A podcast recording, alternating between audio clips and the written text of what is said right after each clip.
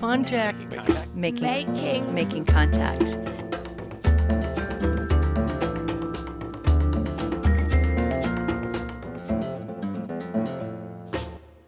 I'm Salima Hamirani, and on today's Making Contact. Wait, oh, that one doesn't look right. Did she say yes on this one? I don't think she chose the right one. I'm in Oakland, California, sitting with Ekaterina Burton in her living room as she fills out her ballot for the 2020 election this November. It's after work for her, but she seems energized. Oh, I'm really excited to let 17 year olds vote. Let's see, as well as let people who are on parole get to vote because they've already done their time. Ekaterina has been active in most elections, but this particular election is very different for her.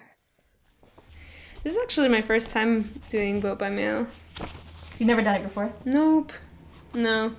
I've always liked to go in person just because it's that really immediate gratification. This election also stands out for another reason. I feel this election is a, an election that will definitely put our country's trajectory either towards a road where we can repair a lot of the harm we've done to ourselves, our community, and our planet, or it's going to be very, very difficult.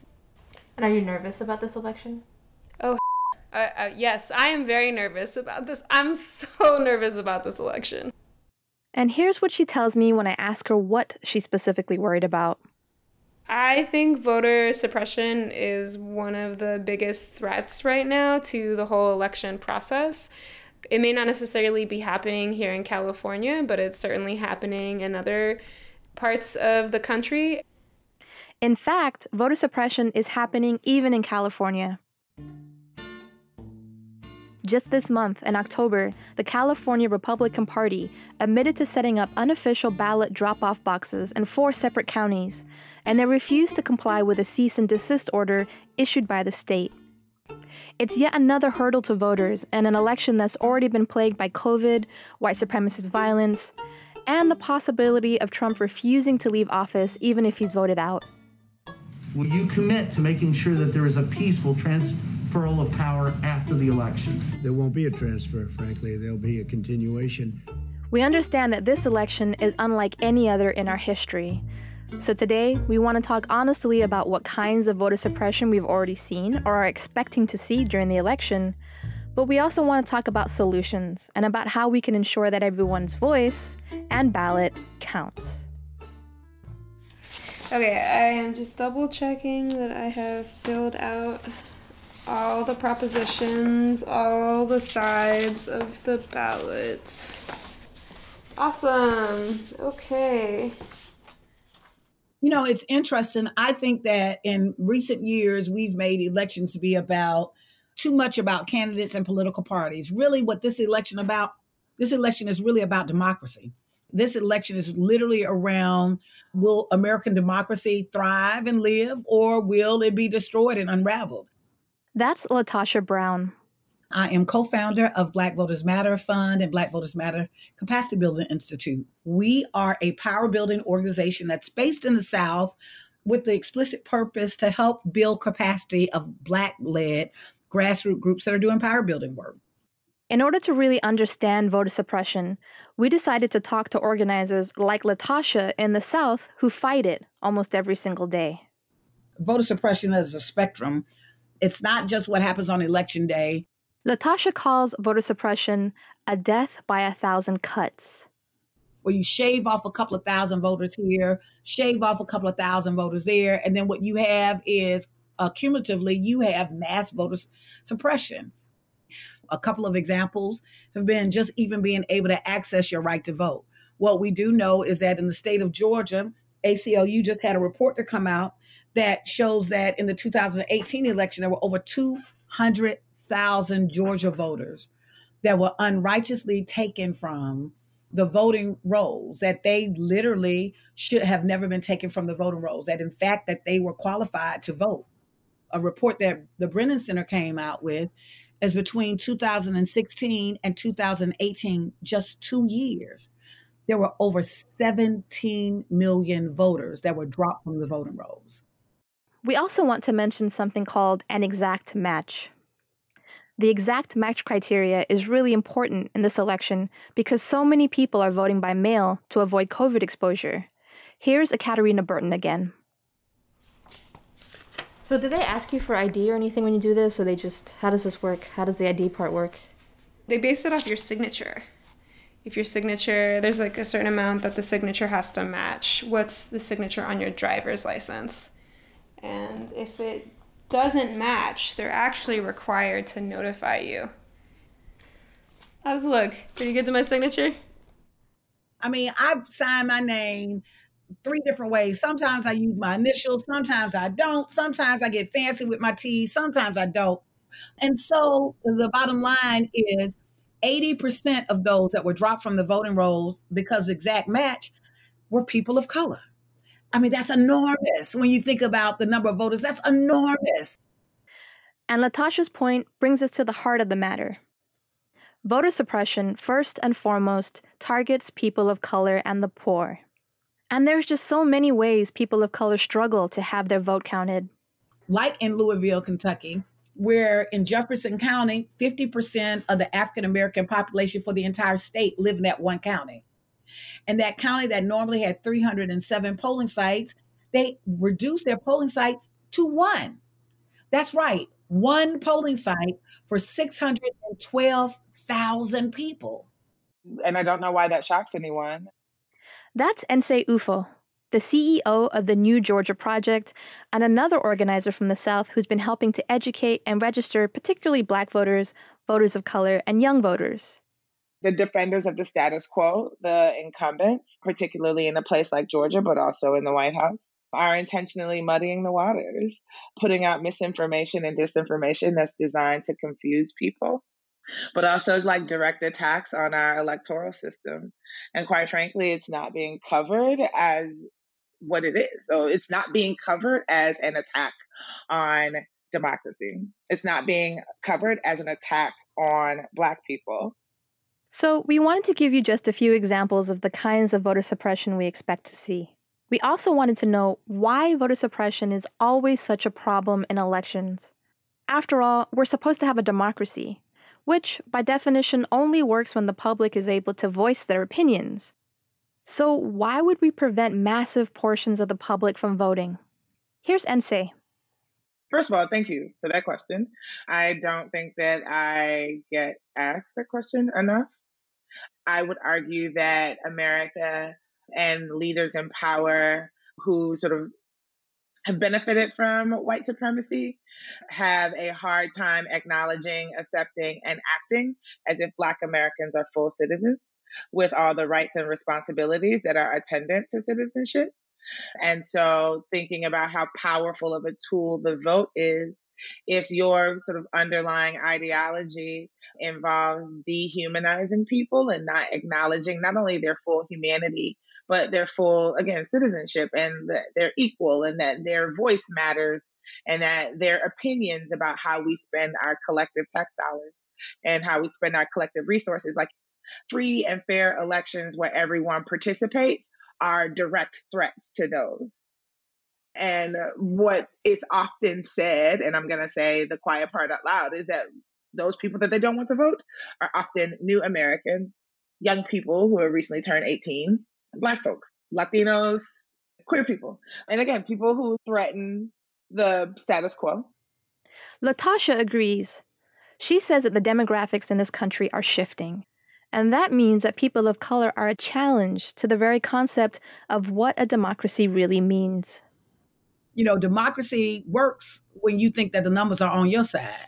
You know, as America becomes browner and more diverse, what we have seen is we've seen a active move away from what we know as democracy in this country.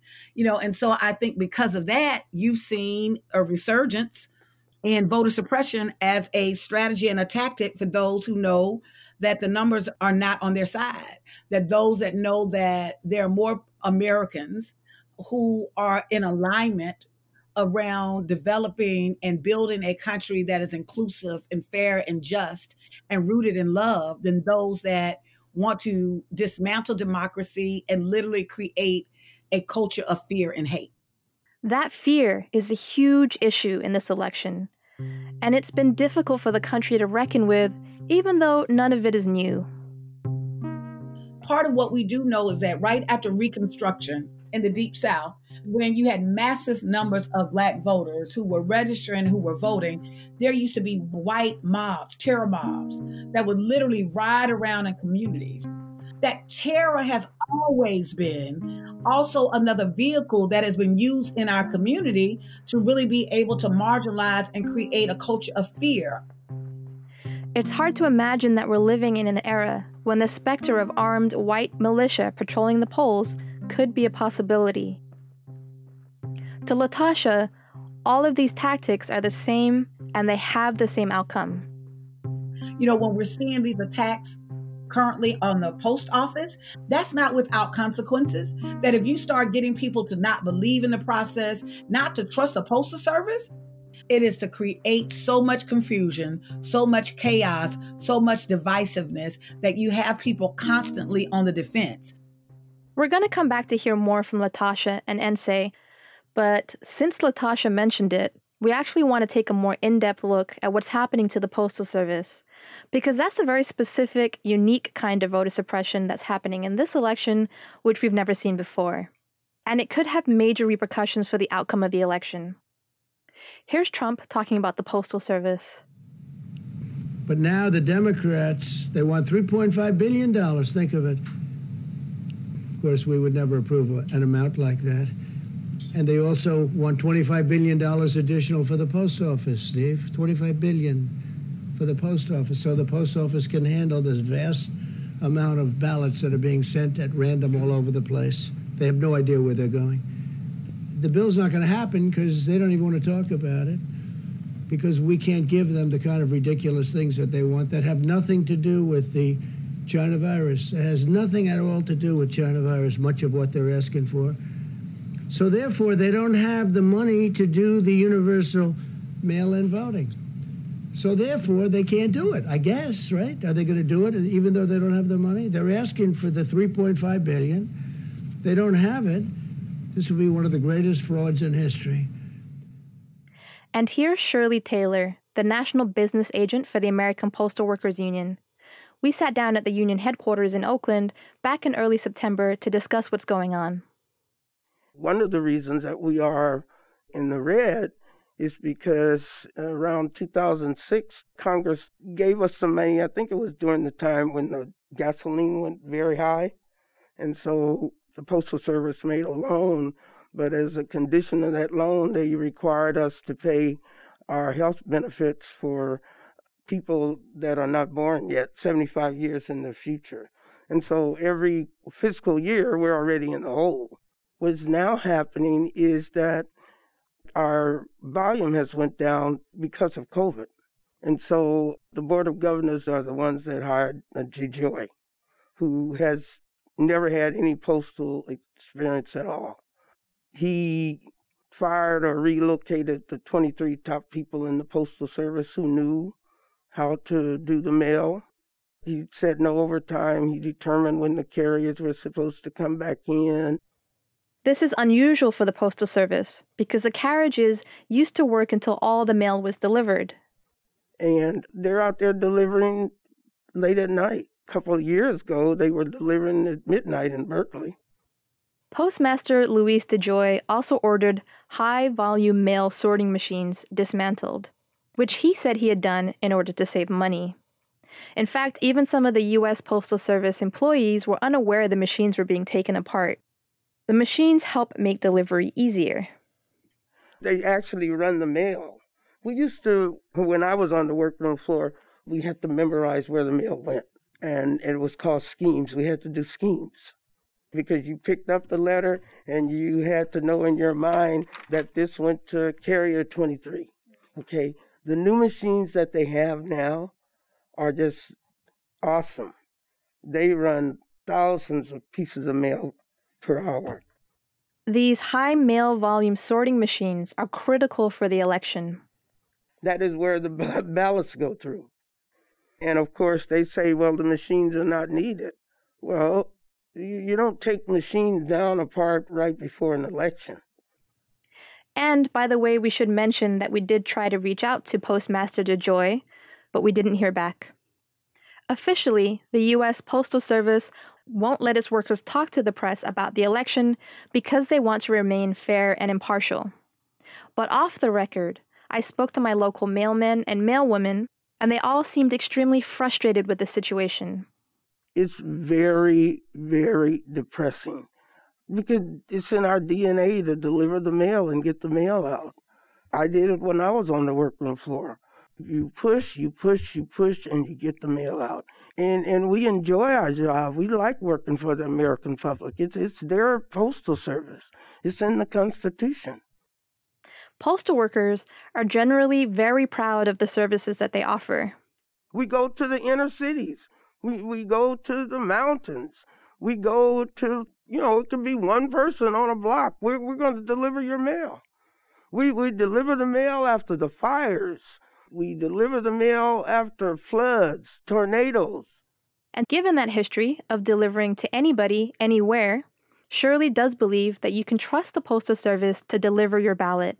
If you get your ballots in early, I believe that we can get all of the ballots to the places where they're supposed to be on time. But I have to say this if they get out of our way, we can deliver that mail. I mean, if DeJoy gets out of our way, we we can do the work.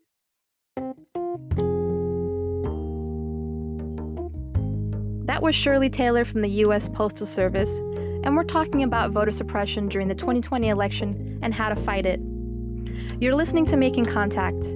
We have more shows on voting on our website and recovering the night of the election and anything that happens afterwards, along with our usual movement focused investigative work. To keep up to date, visit radioproject.org. Now, back to the show.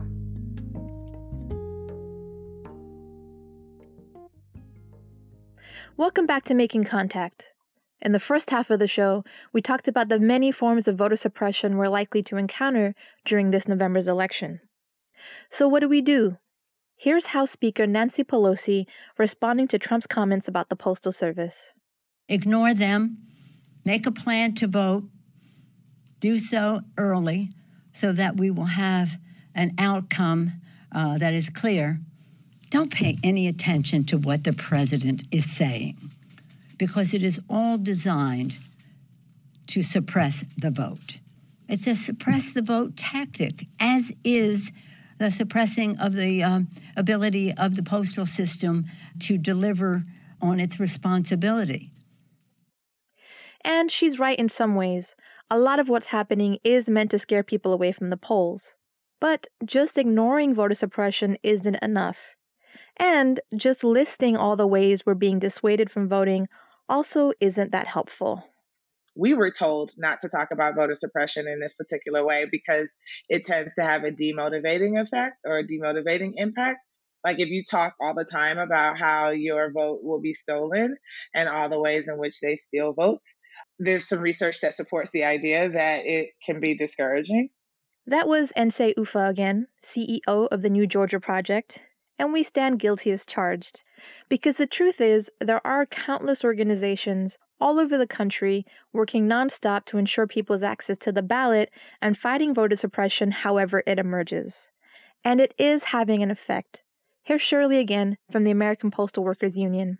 It just makes no sense what the president is doing, and it makes no sense what the postmaster general is doing.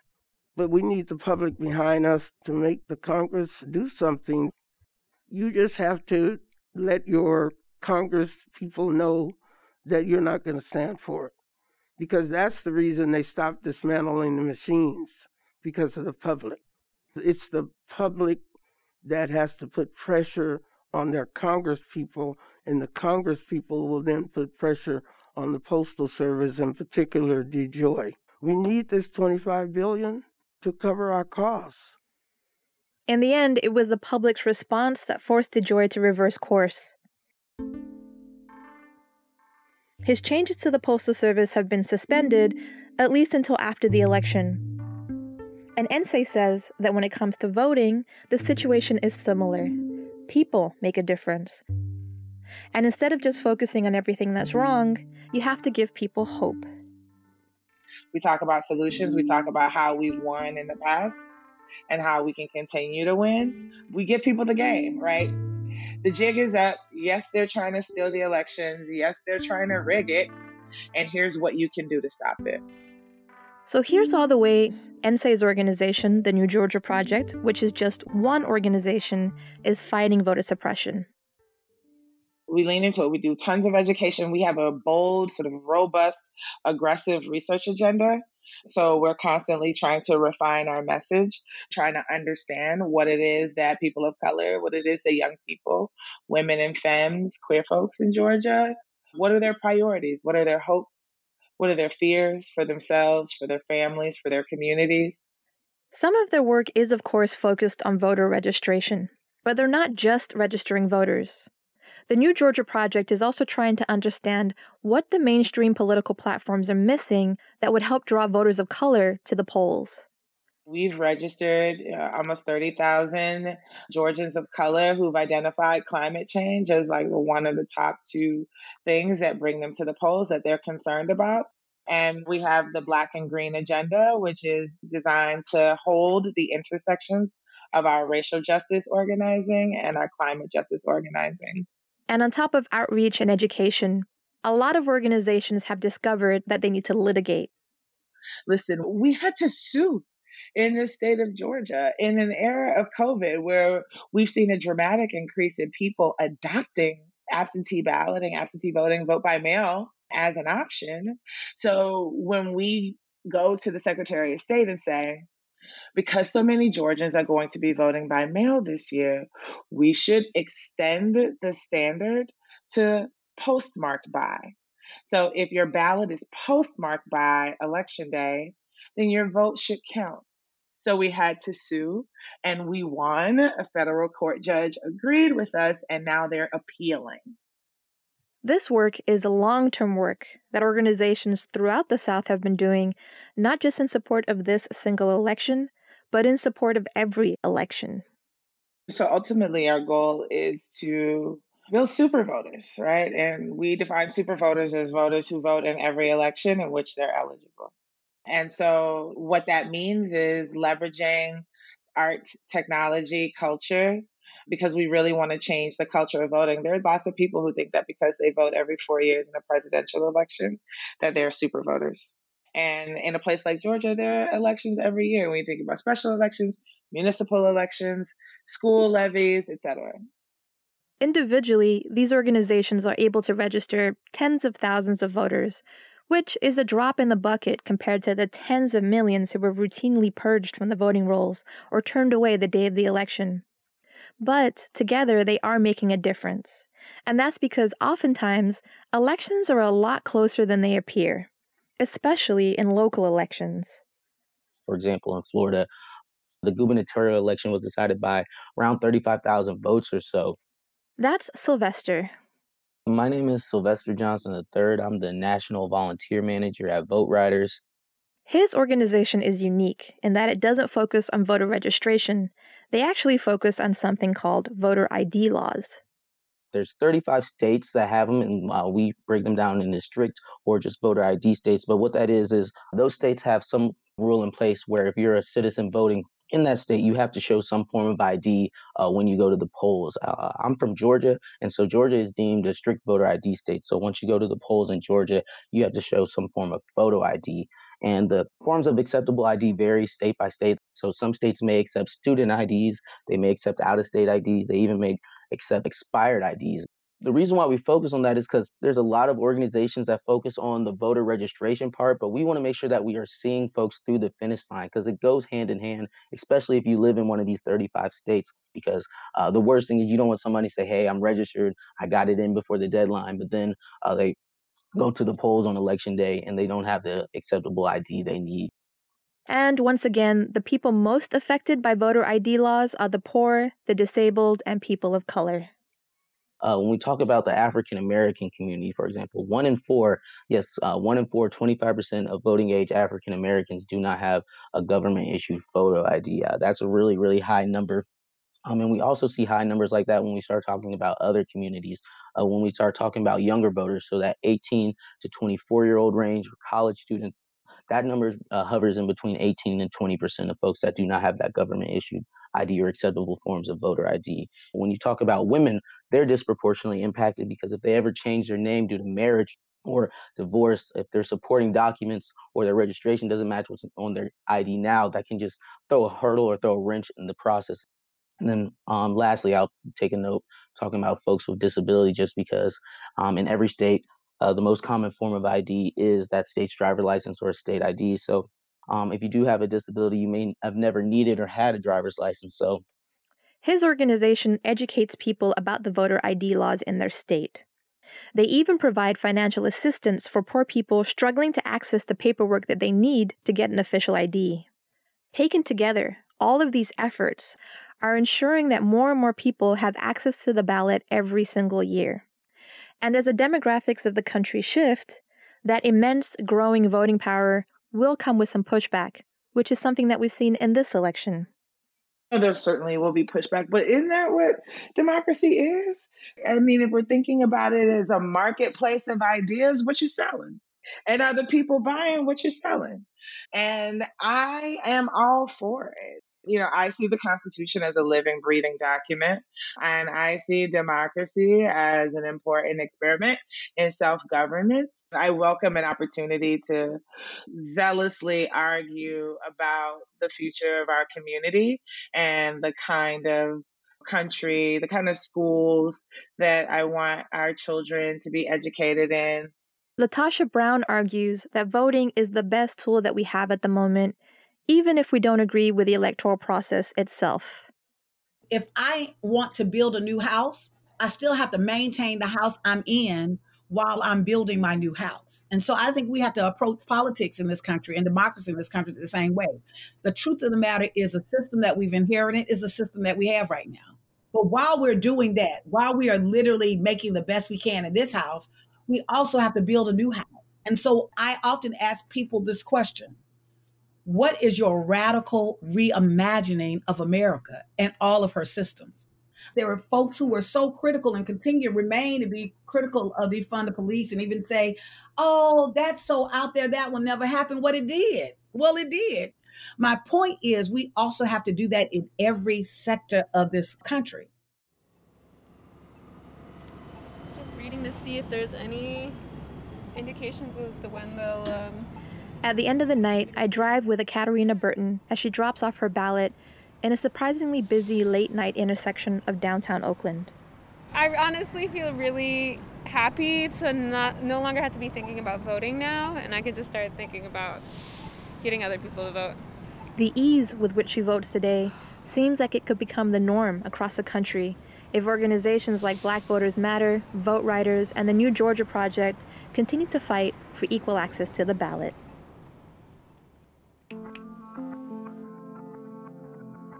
You were just listening to Ekaterina Burton, Latasha Brown, Shirley Taylor, and Sylvester Johnson talking about voter suppression in the 2020 election and how to fight it. And that does it for today's show.